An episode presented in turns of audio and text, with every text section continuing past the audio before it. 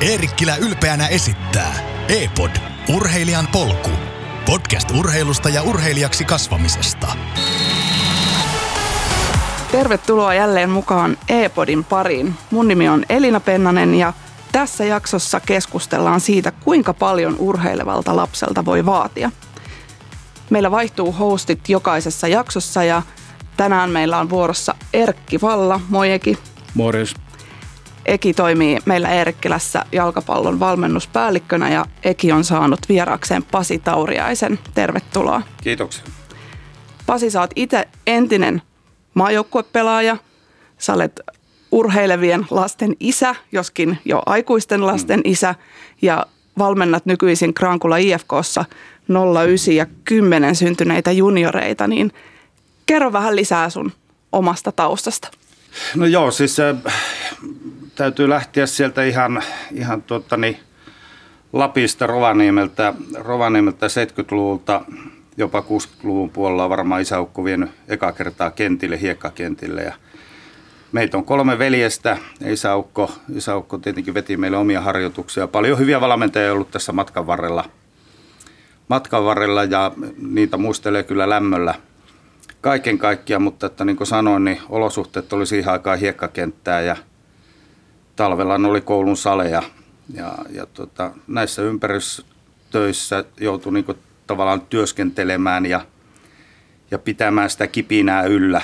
Me kaikki kolme veljestä ollaan pelattu ammatikseen. Et siinä on isäukko kyllä onnistunut.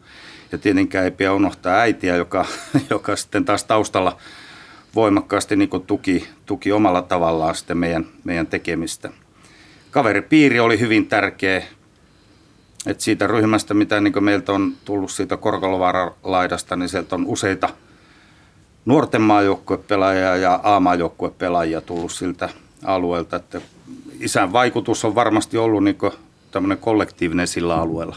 Mutta siihen aikaan pelattiin kaikki päivät. Me itse raivattiin tyhjälle tontille kenttä ja siinä pelattiin ja sitten kunnan, kunnan kentillä pelattiin tietenkin sitten joukkueiden kanssa. Et, et kyllä se niin vanhempien tuki ja se ympäristön vaikutus on ollut, ollut niin valtaisa – valtaisa niin ainakin niin itselle ja, ja meidän, meidän niin suvulle. Ja nyt kun sitä osaa sitten verrata, verrata niin aikuisiellä ja valmentajana ja omia lapsia kasvattaneena, että mulla on kaksi tyttöä, kaksi vanhempaa tyttöä ja kaksi poikaa. Pojat asuu tuolla ulkomailla ja, ja toisella tytöllä on jo omaa perhettä.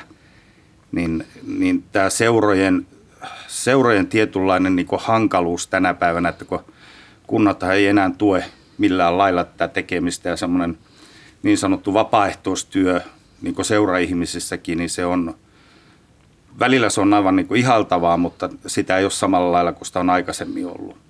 Eli nämä seurojen, seurojen asema on niin todella hankala, siis se on todella hankala. Ja sitten se loppukädessä näkyy siellä vanhempien kukkarossa, koska niitä olosuhteita joudutaan ostamaan ja valmentajia ostamaan ynnä muuta, että ajat on muuttuneet aika paljon, mutta – mutta silti koitetaan tehdä niin hyviä, hyviä urheilijoita, hyviä ihmisiä näistä, näistä lapsista ja innostaa, ennen kaikkea innostaa niitä siinä harrastuksen parissa toimimiseen. Jotta ne jonakin päivänä, kun niillä on omia lapsia, ne veisi sitten harrastusten pariin. Se on kai se semmoinen niin ylevä tavoite tässä kaiken kaikkiaan. Sen verran vielä kysyn sulta, kun mainitsit pojat tuossa, eli sulla on poika Julius, joka pelaa Saksassa ammattilaisena Kyllä. ja Jimi sitten Englannissa, niin kerrotko vähän heidän taustoistaan ja missä he tällä hetkellä menee? No tuota, pojat on, pojathan on kasvanut, kasvanut tuota, niin tuolla Veikkolassa 30 kilsaa Helsingistä ja, ja tuota, silloin kun me muutettiin sinne alueelle, niin Julle taisi mennä kouluun, kouluun silloin. Ja tuota, eihän sillä alueella oikein ollut, kun se oli sellainen ränsistynyt nurmikenttä, joka nyt laitettiin talkoväen kanssa niin kuin ensimmäisten kahden vuoden aikana kuntoon. Ja tuota, sitten seurako alkoi kasvamaan, tai jalkapallon jaos silloin alkoi kasvamaan, niin tuota, todettiin, että niitä ei riitä millään, että me on pakko laittaa keinonurmia. Me sitten pumpattiin niin kaikki energia siihen keinonurmeen ja, ja, ja tietyllä lailla rahakki, ja se on siellä tänä päivänä se keinonurmi kymmenen vuotta ollut ja se on ollut kyllä niin kuin äärimmäisen tärkeä niin kuin poikien kehityksen kannalta. ne on saanut siinä turvallisessa lähellä ympäristössä, ne on päässyt kävellen pyörällä siihen kentälle treenaamaan. treenaamaan. Siellä on ollut niin eri tasoisia poikia minkä, ja tyttöjä, minkä kanssa ne on pelailleet siellä ja se on innostanut varmaan niin poikia sitten harjoittelemaan omalla ajallaan ja se kenttä on ollut siinäkin sitten äärimmäisen suuressa, suuressa osassa. Eli taas tullaan tähän seurojen, seurojen niin aktiivisuuteen, että seura, seura rakensi sen kentän. Toki kunnan avustuksella, että kunta antoi maapohjan siihen, mutta, mutta että kyllä tämä olosuhteet on äärimmäisen suuressa osassa. Ja jotain asioita on varmaan tehty sitten oikeinkin, koska, koska pojat kuitenkin niin on saaneet tuommoisen mahdollisuuden lähteä tuonne maailmalle ja, ja nauttivat varmaan tällä hetkellä ihan täysin sydämin siitä, siitä valinnasta, minkä ovat tehneet. Hyvä, kiitos. Tästä mä päästän teidät sitten varsinaisen aiheen pariin, eli kuinka paljon lapselta voi vaatia. Eki, ole hyvä. Hyvä. Tästä onkin hyvä loikkaa meidän päivän aiheeseen, eli kuinka paljon lapselta voi vaatia harrastuksessa, jos, jos ajatellaan, että mennään sinne vaikka sinne aika alkutaipalle, kun lapset on alle 10-vuotiaita ja aloittavat sitä harrastusta, niin, niin tota, miten sä näet Pasi siellä ihan niin kuin alkuvaiheessa, niin miten se vaatiminen tai, tai jos vähän pehmennetään sitä sanaa, kannustaminen näyttäytyy siellä lapsiurheiluvaiheessa, puhutaan reilusti alle 10-vuotiaista lapsista, niin, niin, niin vai voiko siellä puhua vaatimista vielä ollenkaan? Kyllä mun mielestä pitää vaatia se, ja se ainoa ei ole, niin kuin, että mitä sitä lapselta vaaditaan. Se, se tuota, niin siinä on myöskin tämä niin vanhempien, siellä on paljon perheitä, jotka eivät koskaan ollut urheilun parissa millä lailla. Ne ei tiedä, miten joukkue toimii, koska on pelikaudet, mille aikaikkunalle ne pelit niin sijoittuu ja muuta. Että, niin siellä tehdään se pohjatyö siihen, että niin pelipäivät on suurin piirtein viikonloppuna ja tuossa on ne lomat, jolloin te voitte lähteä sitten purjehtiin tai, tai laskettelemaan tai mitä sitten teettekään. Ja, ja tuota, semmoisen tietynlaisen kurinalaisuuteen, niin tämä kuulostaa hurjalta, mutta, mutta näin se vaan on, että joukkueet, joukkueet toimii näin. Ja se monessa perheessä niin se tämmöinen järjestelmällinen eteneminen niiden lasten kanssa, niin jos ne tulee tämmöiseen joukkueeseen mukaan, niin ne osa joukkuetta ja siihen täytyy sitoutua.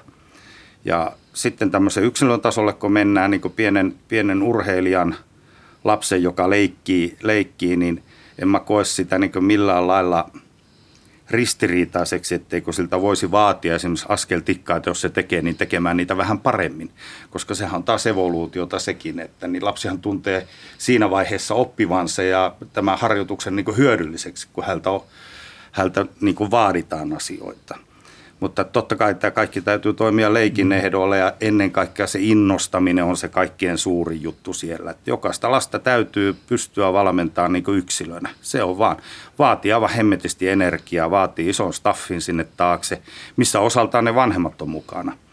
Et, et tuota, mun mielestä niin pitää pystyä vaatimaan lapsilta. Hyvä. Näetkö se tässä näin, tuota, tässä tuli monta tasoa, niin näetkö se tässä näin, kun vanhemmat – nimenomaan niin kuin voimavarana, jota pitäisi hyödyntää myös vielä niin kuin selvästi enemmän. Toi tuossa alussa esiin sen, että, että tavallaan siellä on varmaan vanhempien joukossa sellaisia, joille urheiluharrastaminen on täysin uutta ja he eivät tiedä edes mitään, että, että mitä asioita mahdollisesti voi vaatia ja, ja pitäisi vaatia lapselta, niin myös ikään kuin tämmöistä vanhempien – kouluttamista tai, tai ainakin niin kuin infomielessä, että heillä on ainakin se vaadittava tieto, niin näet sä tämän tärkeäksi? Näen, näen sen erittäin tärkeäksi. Eli se kommunikaatio, kommunikaatio semmoisten lasten vanhempien kanssa, jotka ovat niin kuin tuoneet sen, sen lapsensa sinne, ovat innokkaasti mukana siinä lapsen harrastamisessa, niin niiden kohdallahan ei ole yleensä niin ongelmaa – mutta että siellä on paljon sitten semmoisia passiivisia vanhempia, jotka maksaa vain ja tuovat lapsensa sinne, mutta heidänkin olisi hyvä tietää se, että mitä se tarkoittaa. Mulla on käytännön esimerkki tästä, joka liittyy ihan niin kuin turvallisuuteen, on se, että niin tänä päivänä on jo vanhempia, tämä taas kuulostaa hullulta, mutta on vanhempia, jotka, joilla on lapsia, jotka eivät mene ulos silloin, kun sataa vettä. Ja kertokaa mulle, miten semmoinen vanhempi voi osata pukea lapsensa silloin niin sinne harjoituksiin. Ja tämä on ihan turvallisuustekijä. On ollut kymmeniä kertoja mulla, että niin lapsi meinaa paleltua tai sitten se helteillä vetää pitkät, pitkät kalsarit jalassa, kun ei ole mitään tietoa, että niin miten, miten pitää niin toimia siellä. Että kyllä, kyllä valmentajilla ja seuroilla on valtavan suuri osuus siinä niin yleisessä urheilukulttuurin luomisessa ja kasvattamisessa myöskin sinne vanhempien suuntaan. Kyllä varmasti näin ja, ja tullaan taas tähän, että lisää, lisää tavallaan sitä tehtäväkenttää ja ikään kuin vaatimustasoa niille seuroille ja seuratoimille, kuinka monesta asiasta pitää ottaa niin kuin vastuuta. No jos mennään eteenpäin, kun, kun lapsi sitten on aloittanut sen harrastuksen ja, ja, ja mainitsitkin tuossa tärkeän sanan niin kuin innostus ja, ja tota, oletetaan hän on nyt valinnut sen lajinsa, futis tai, tai mikä tahansa laji se onkaan, niin, niin tota, tärkeä asia tämä innostus, niin miten sä, miten sä näet, että mitkä on ne merkit, mistä sä itse Pasi näet, että lapsi on innostunut siitä harrastuksesta? No kyllähän se on ensimmäinen, minkä sen näkee, niin se, se osaa tuulettaa jotain maalintekoa tai hyvää harhautusta. Ja, ja toinen on sitten se, että se harjoittelee omalla ajallaan. Mutta että niin, oikeastaan ne ensimmäiset seikat on semmoinen, että tietenkin valmentajat on hyvissä ajoin siellä kentällä rakentamassa kenttiä ja ratoja ja muuta. Et ne lapset, jotka on innostuneita, niin ne tulee ajoissa. Ja ne pitää huolen siitä, että vanhemmat on ajoissa. Että ne tuo ajoissa sinne kentälle. Että kyllä, kyllä nuo on semmoisia niin signaaleita kaiken kaikkiaan. Ja kohta varmaan palataan tuohon omalla ajalla harrastamiseen ja, ja tekemiseen ja harjoitteluun. Ei harrastamiseen välttämättä, vaan ihan harjoitteluun. Niin, niin tuota, se on ihan eliehto. Se, se on se innostamisen, innostamisen niin oikeastaan parhaimpia signaaleita. Kyllä. Palaan vielä tuohon niin merkkeihin, että miten tärkeänä sä näet, koska itse koen niin, että, että se vaatii jo pikkasen myös niin kuin silmää nähdä aidosti se, että lapsi on innostunut. Nämä merkit, mitä kerrot, että tuulettaa maaleja tai tuulettaa sitä, kun, kun pystyy harhauttamaan ja pääsee jostain niin kuin ohi ja, ja siitä kumpuaa se aito tunne, mikä, mikä vanhempi ei voi olla niin kuin näkemättä, mutta sitten varmasti niitä vanhempia ö, molempiin suuntiin, että, että saatetaan niin kuin kuvitella, että se lapsi on hirveän innostunut, vaikka se olekaan. On, onko tämmöiset tilanteet sulle niin kuin tuttuja ja miten niihin pitäisi niin kuin suhtautua? On, on, on. Siis näitä on paljon ja, ja tuota, ne keskustelut sitten niin vanhempien kanssa, ne on joskus jopa ihan kiusallisiakin. Ja, Mutta mut taas toisaalta niin mä yritän lähestyä niitä keskusteluja aina sillä, sillä kulmalla, että et koitetaan tehdä siitä niin liikuntapositiivinen siitä lapsesta.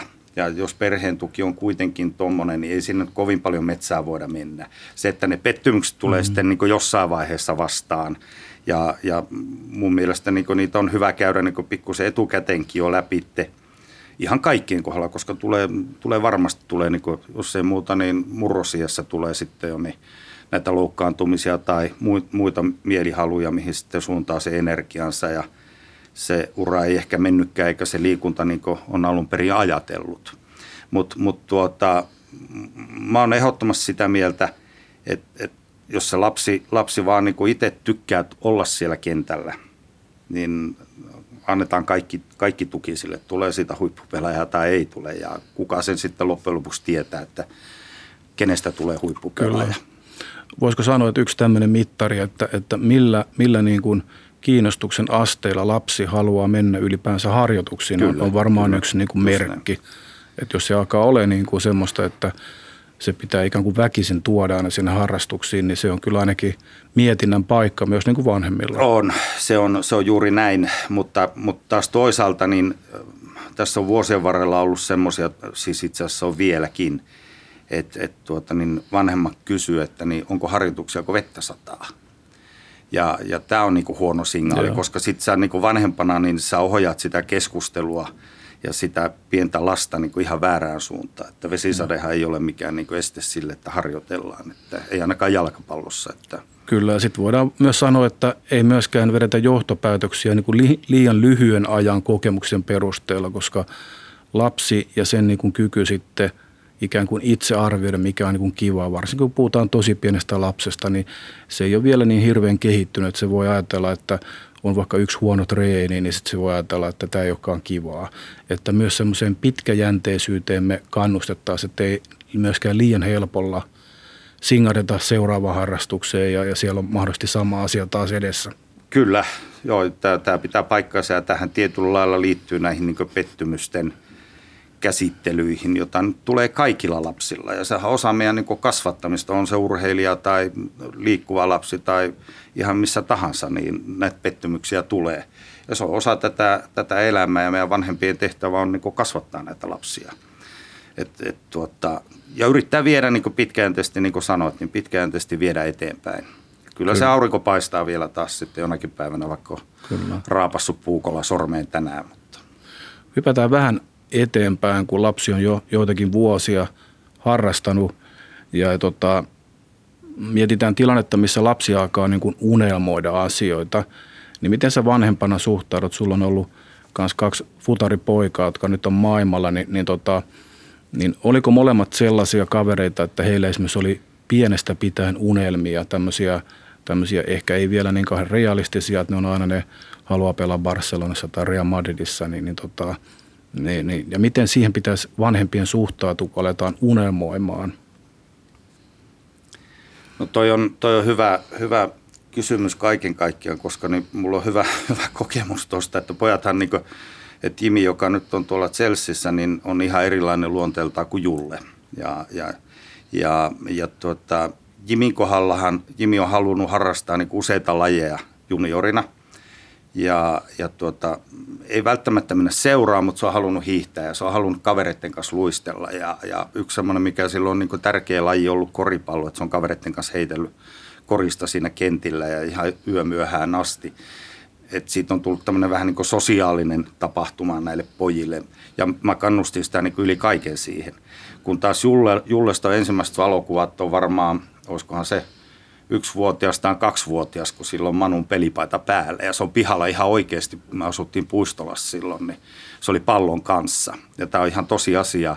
Se äh, Freiburgissa on käytetty sitä jopa niin kuin markkinointikuvana, vaikka sillä on Manun paita päällä, että, että näin pienestä se niin kuin lähtee. Ja hän on suhtautunut taas, hän ei ole koskaan halunnut oikeastaan mitään muita lajeja, että korvaava tämmöinen oheslaji on Jullelle niin pikkusen väkistenkin keksitty, on sulkapallo, josta on ollut paljon hyötyä sitten tämä lähtönopeuden kehittämisessä ja ensimmäisen askeleen kehittämisessä, mutta ei ole oikein koskaan halunnut lähteä luistelemaan eikä hiihtää eikä, eikä oikein mitään muutakaan. Että niin aina ollut pienestä pitää, että meillä on peli silloin, että eihän meillä voi olla mitään muuta. Että niin, että näin nämä on erilaisia nämä lapset ja meidän täytyy vanhempien vaan niin näitä osata käsitellä. Ja. Kyllä.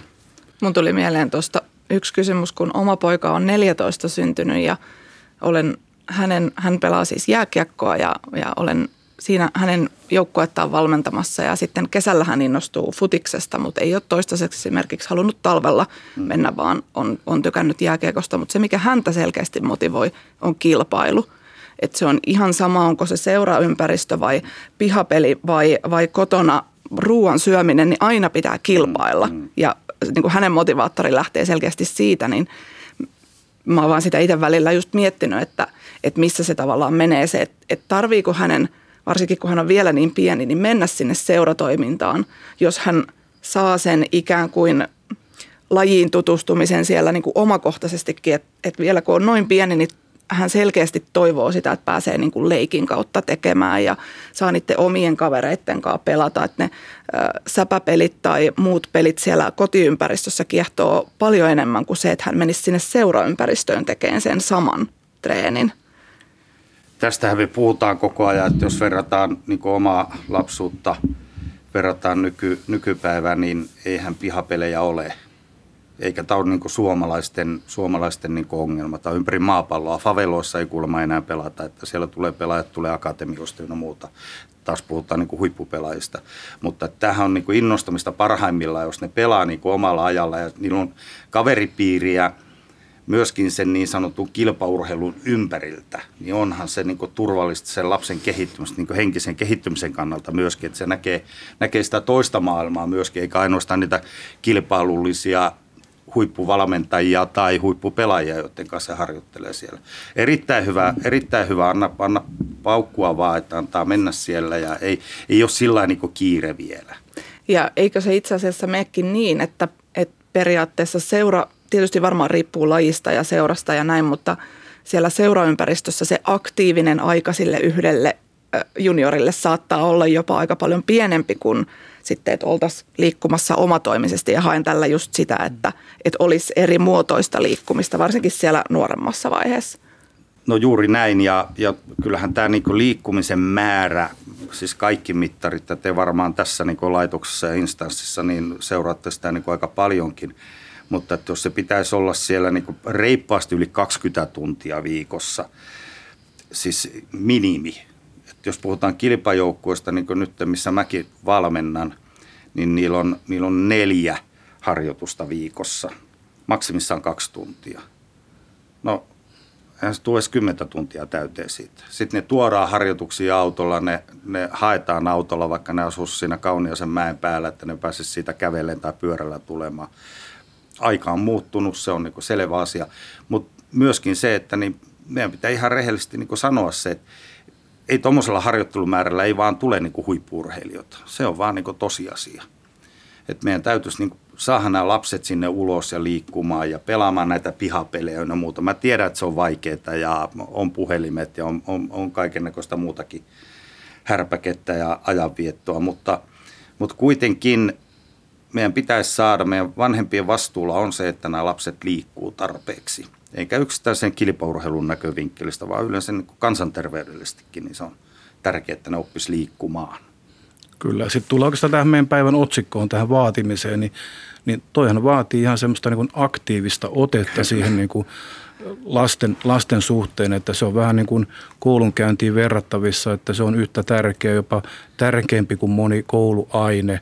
Että pitää huolen siitä, että, että niitä tunteja tulee riittävästi, että se liikuntaa viikkotasolla tulee toi esimerkin omasti, minkä, minkä Pasi äsken niin kuvasi.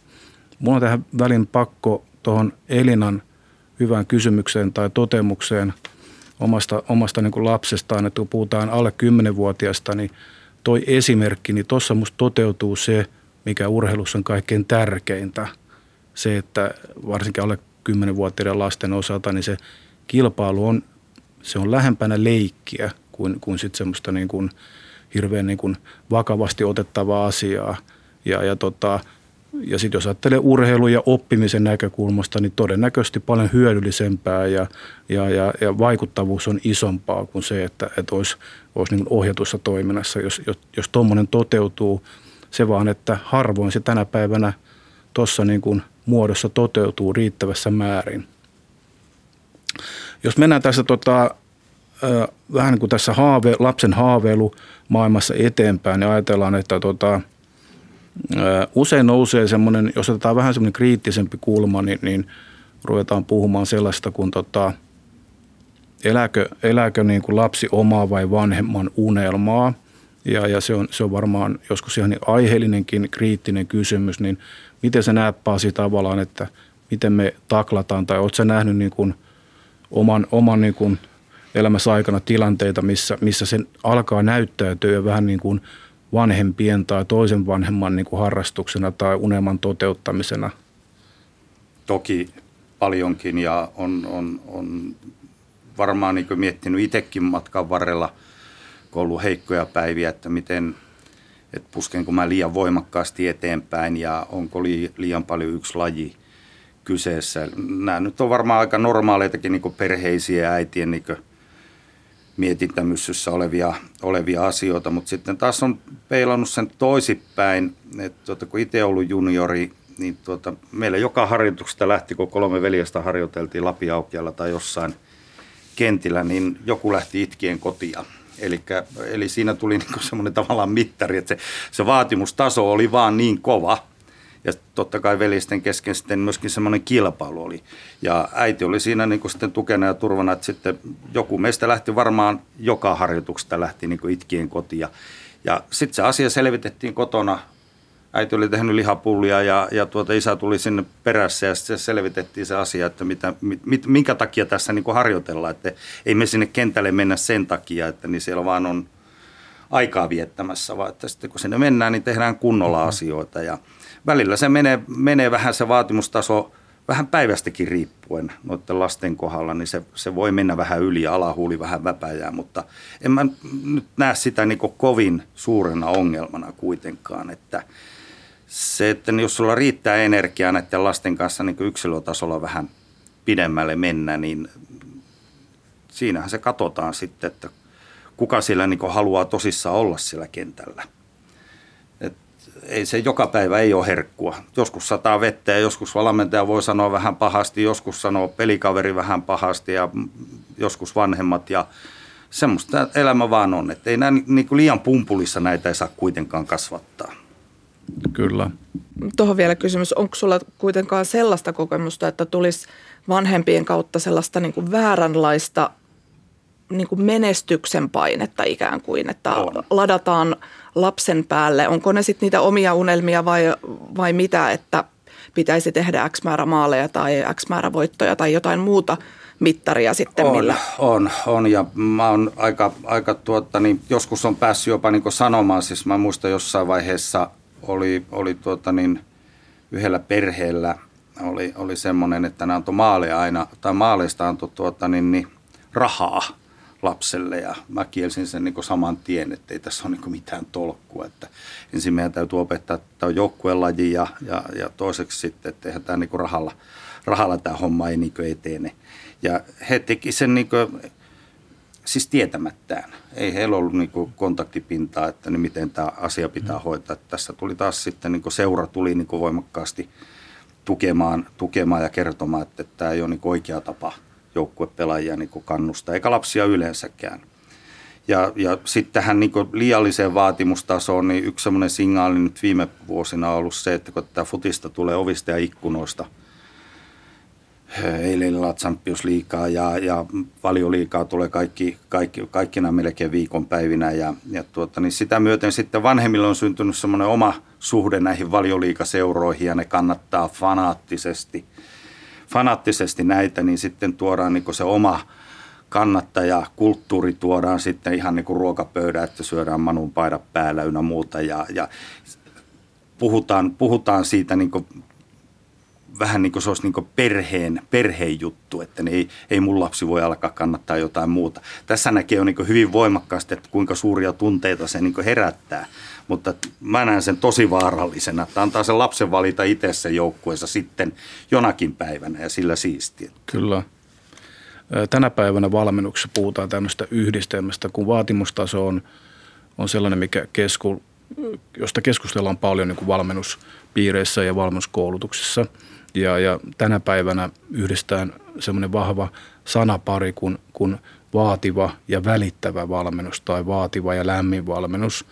Niin osaat yhdistää tämän myös siihen niin kuin vanhemmuuteen, että löydät tästä näin myös semmoista niin kuin ehkä oman kokemuksen kautta, että, että vaatimustaso korkealla, mutta sitten sieltä löytyy myös se toinen, ikään kuin kolikon toinen puoli, se, se lämpö ja, ja myös sitten se välittäminen, mikä sitten välittyy lapselle, niin Totta kai, totta kai se on, niin kuin, sehän on meillä niin vanhemmuudessa, niin sehän on joka päivästä joka päivästä, että tuota, niin meidän täytyy, täytyy olla niin lapsen tukena hyvissä ja huonoissa, huonoissa hetkissä. Ja, ja tuota, semmoinen niin keskusteluyhteys yleensäkin sen lapsen kanssa, on se hyvässä tai huonossa, niin mun mielestä on äärimmäisen tärkeä. Että sä pystyt keskustelemaan, on se oma lapsi tai joukkuessa oleva lapsi. Ja kyllähän niitä täytyy vähän testata. Kaikki lapset on erilaisia – toinen ottaa sen pienen pirulun, niin se ottaa, se ottaa sen niin itselle onkeensa saman tien. Toinen miettii sitten päiväkausia, että mitähän se mahtoi tarkoittaa tuolla. Että nämä, nämä eroavaisuudet näiden lasten kohdalla aivan valtavan suuria. Ja, ja tuota, niin siinä se onkin sitten valmentajalla, että miten sä osaat tasapainotella siellä välissä. Mutta että, ethän sä osaat tasapainotella siellä välissä, jos et sä keskustele niiden kanssa eikö vaan?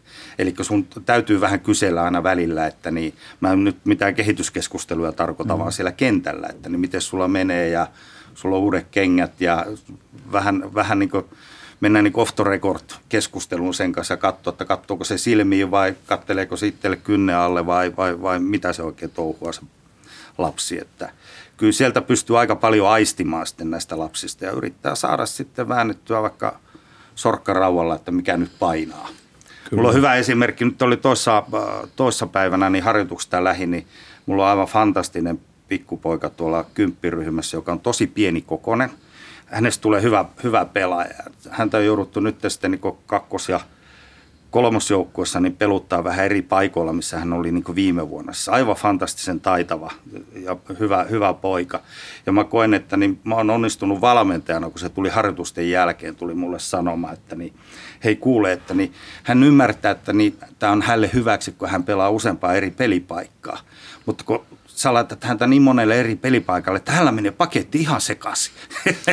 musta on, musta on niin hyvin sanottu mm. tämmöiseltä 11, 11-vuotiaalta niin pojalta, että se uskaltaa tulla valmentajalle heittää hammaskiekkoa ja, ja kertomaan, että niin, häntä vähän painaa tämmöinen juttu. Mutta hymy, hymynaamalla kuitenkin. Kyllä, kyllä.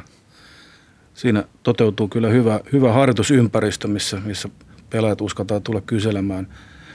Vanhemmuudesta vielä ja tästä vaatimisesta, niin tota, kun sulla on pitkä kokemus molemmista, niin tota, onko välillä vaikeaa erottaa niin kuin vanhemmuutta ja sitten, että sä vahvasti niin kuin oot siinä lajissa ja, ja, ja oot tukemassa sitä, sitä pojan unelmaa ja, ja tota, sitä urheilua, niin tota, onko sulla tähän mitään niin kuin hyviä, hyviä neuvoja tai, tai sieltä omasta, omasta toiminnasta esimerkkejä, että joko niin, että, että välillä on vaikeaa erottaa tai, tai niin, että asiat sujuu niin kuin luontevasti – ei ne, ei ne, ei ne suju luonte, luontevasti, niin kuin vanhemmuudesta kun puhutaan, niin ei ne suju sillä tuota, varsinkin toisen poikaviikarin kohdalla niin on, on ollut niin paljonkin semmoista, että mulla on tapana antaa palaute kyllä heti niin pelin jälkeen ja, ja tuota, mä annan sen aika tiukasti, en mä pysty samanlaista palautetta niin kuin ulkopuolisille lapsille antamaan. Toki näitä, mulla on näitä yksilöä valmennettavia jonkun verran, niin kyllä niille tulee annettua myöskin aika voimakkaasti palautetta aina välillä, mutta mut ei lähellekään niin voimakkaasti komille lapsille. Ja, ja kyllä useamman kerran Turun moottoritiellä koko tie on menty, niin takapenkiltä on lentänyt vesipullo, että nyt suu kiinni.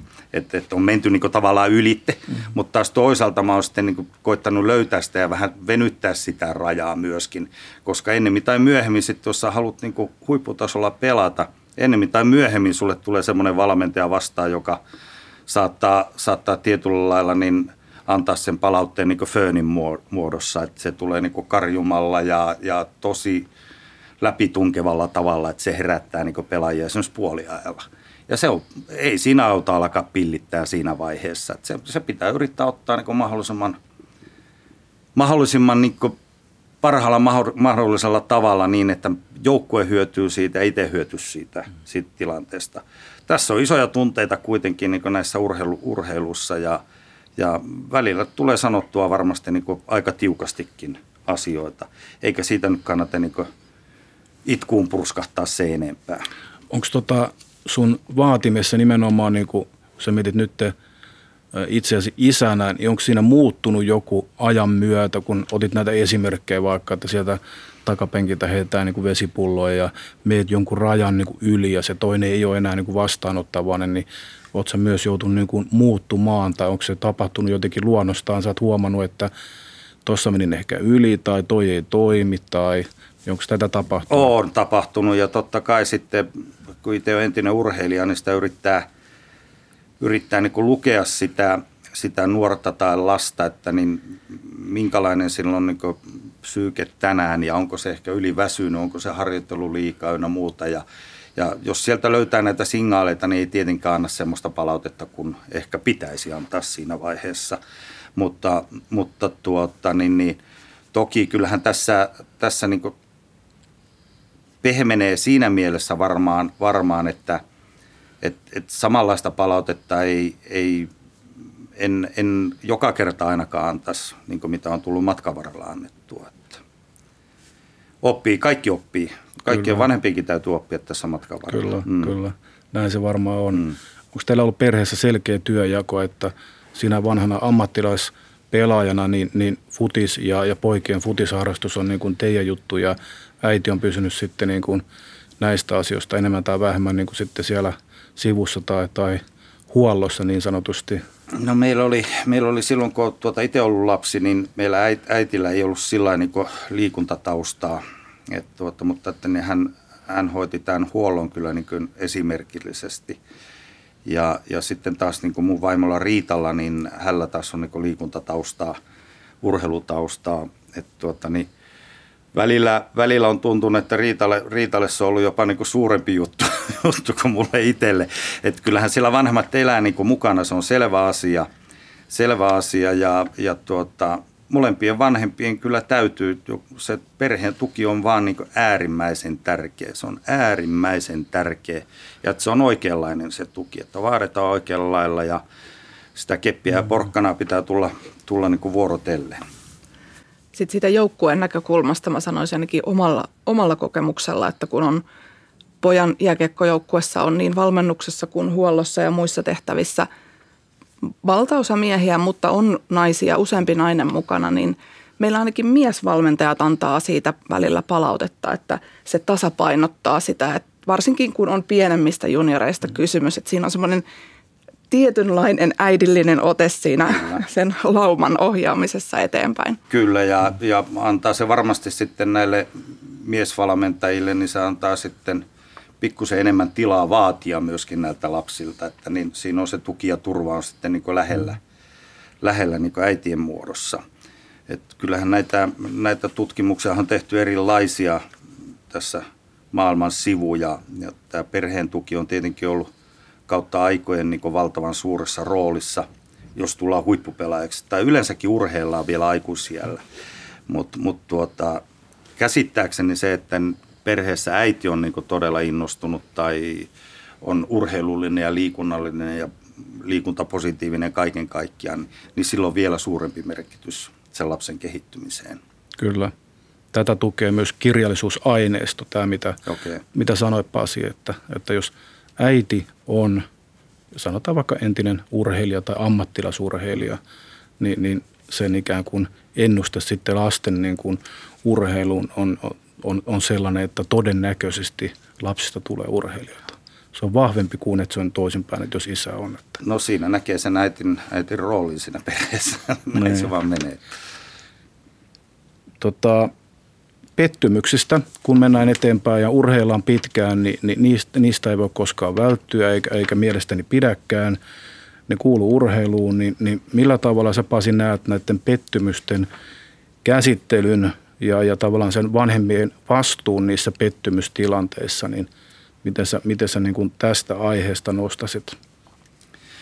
Tai miten toimia oikein niissä pettymystilanteissa? No tuota, sehän on jokaisen kasvattajan niin tietyllä lailla oma asia, mutta että kyllähän tuossa niin sen perusasian niin tunnustaminen, että pettymyksiä tulee joka tapauksessa, niin se välillä tuntuu, että se on ihan täysin mahdoton tietyille vanhemmille – että sitä suojellaan sitä lasta niin kuin yli kaiken, kaikilta vaaroilta ja pettymyksiltä ja, ja ynnä muuta. Että semmoinen ylipaapuminen on, on mun mielestä on, on yksi suuri vaara tällä hetkellä, kun kasvattaa näitä lapsia. Totta kai lapsista pitää välittää ja, ja aidosti, aidosti olla niin kuin huolissaankin heistä, mutta että niin joka askelta niiden puolesta ei voi ottaa – mutta sitten tämä pettymysten, siinä kasvattamisessa yleensä kun puhutaan, niin vaikka lapsi ei urheiliskaan, niin sillähän tulee pettymyksiä. et se on, se on, että urheiluhan opettaa niin näihin pettymyksiin ja tähän niin elämään. Se antaa valmiuksia monennäköisiin asioihin, mitä ei varmasti niin tajutakaan tänä päivänä, että kuinka paljon se tulee helpottaa sitten näiden pettymysten käsittelyä ja, ja aina ottaa pannuun, kun tulee pettymyksiä, tulee loukkaantumisia tai on, on huono valmentaja tai on mitä tahansa, niin aina tulee pettymyksiä ja niistä pitää päässä vaan yli. Ja mitä nopeammin sä pääset niistä ylitte, niin sitä helpompaa se sitten kuitenkin on, se seuraavan pettymyksen vastaanottaminen sieltä. Oletko huomannut, kun pojat on kasvanut ja he on jo nuoria aikuisia ja, ja sitä kautta tulee myös sitä vastuun kantoa enemmän, niin niin ö, odottaako, onko sinulla sellainen tunne, että he odottaa edelleen kuitenkin, että sä ikään kuin autat heitä tässä niin kuin pettymysten niin kuin käsittelyssä tai oot, oot tukena, tukena niissä? Siis se, niin kauan kuin tässä henki pihisee, niin varmaanhan näihin otetaan niin kantaa, kantaa tuota, niin lasten tekemiseen, on, on ne sitten liittyen parisuhteisiin tai urheiluun tai mihin tahansa, että eihän se, eihän se sieltä niin mihinkään, mihinkään niin katoa. Se, että niin enäähän ei pysty sillä lailla niin ottamaan kantaa, että on sen verran fiksuja nämä nuoret, että niin ne, ne tekee niin omia ratkaisuja ja kantavat vastuussa siitä ynnä muuta, mutta että jos ne avoimesti huomaa, että niin heillä on ongelmaa, niin totta kai niistä keskustellaan ja, ja esimerkiksi Jimillä, kun sillä leikattiin kierukka polvesta, niin, niin Riitta oli leikkauksessa mukana siellä, että hän halusi äitinsä mukaan Lontooseen leikkauksen. Että nämähän on, niin kuin, nämähän on ihan normaalia niin vanhemmuutta. Ei se nyt sen, sen ihmeellisempää ole, että, että kyllä siellä, niin kuin, siellä on varmasti monennäköisiä ongelmia, ongelmia niin teiniviikari, kun muistellaan itse omaa teiniaikaa, niin ei se kovin rauhallista aikaa varmaan ollut meillä kaikkeellään, että, että joku, joku haluaa sinne vanhemman niin mukaan ja jakaa niitä, niitä asioita ja toinen ei taas niin se kokee, että nyt on se hetki, kun vedetään se viiva, että napannuora katkesi viime, viimeistään nyt. Hmm. Kyllä ne jokainen on yksilöitä ja, ja sillä siistiä. Hyvä.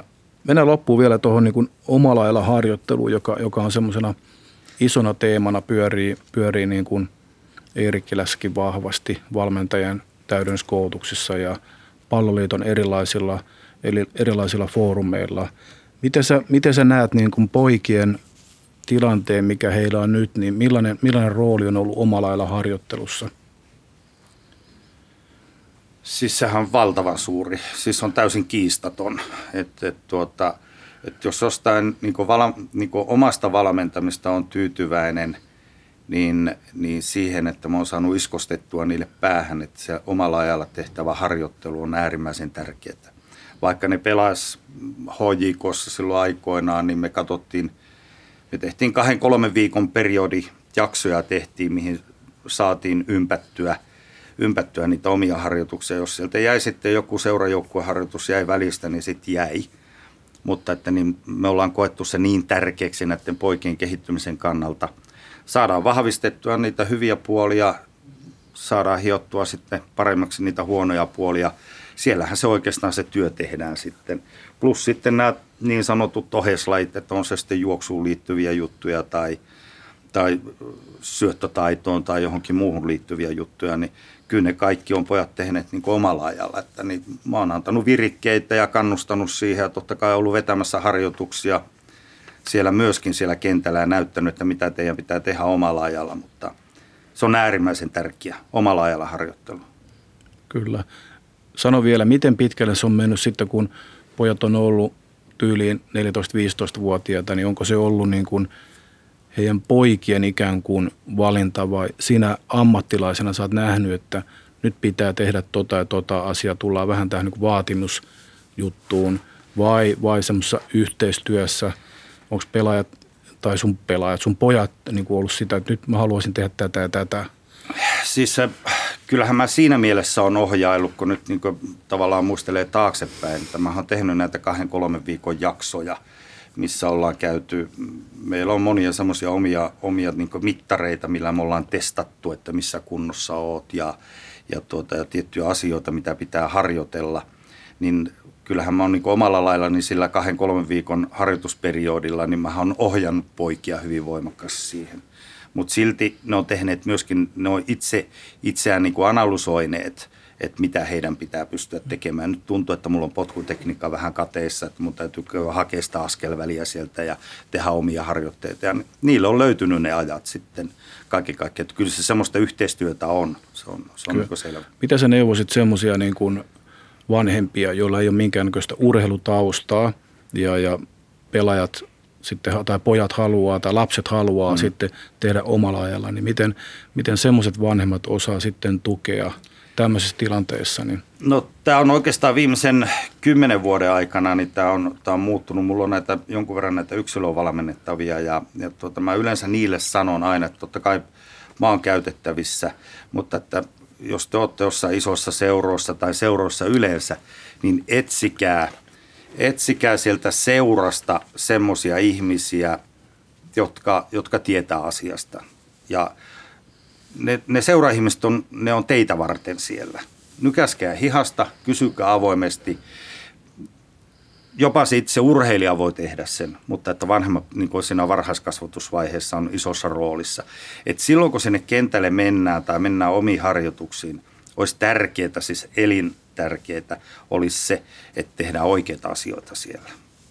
Ei, ei mennä sinne vaan niin läräämään puhelinta jonnekin aidan viereen tai, tai laukomaan yhdellä pallolla ja sitten sä aina haet sen yhden pallon ja taas tuut siihen rankkarialueelle ja taas vedät ja haet sen pallon, vaan siihen on niin seuralla varmaan pallosäkki jossain, niin saat kymmenen palloa siihen ja pystyt tekemään toistoa. Ja sitten kun se siitä lähtee kulkeen, niin pyydät siihen valmentaja korjaamaan potkutekniikkaa tai jotain muuta, että mihin se sitten liittyykään. Mutta että kyllä seuroissa, kun on tänä päivänä paljon päätoimisia tekijöitä, niin, niin tuota, ei muuta kuin hihasta kiinni ja, ja kysykää, kysykää rehellisesti, että miten, miten meidän tulisi toimia. Puhuitte äsken pettymyksistä ja niiden käsittelemistä.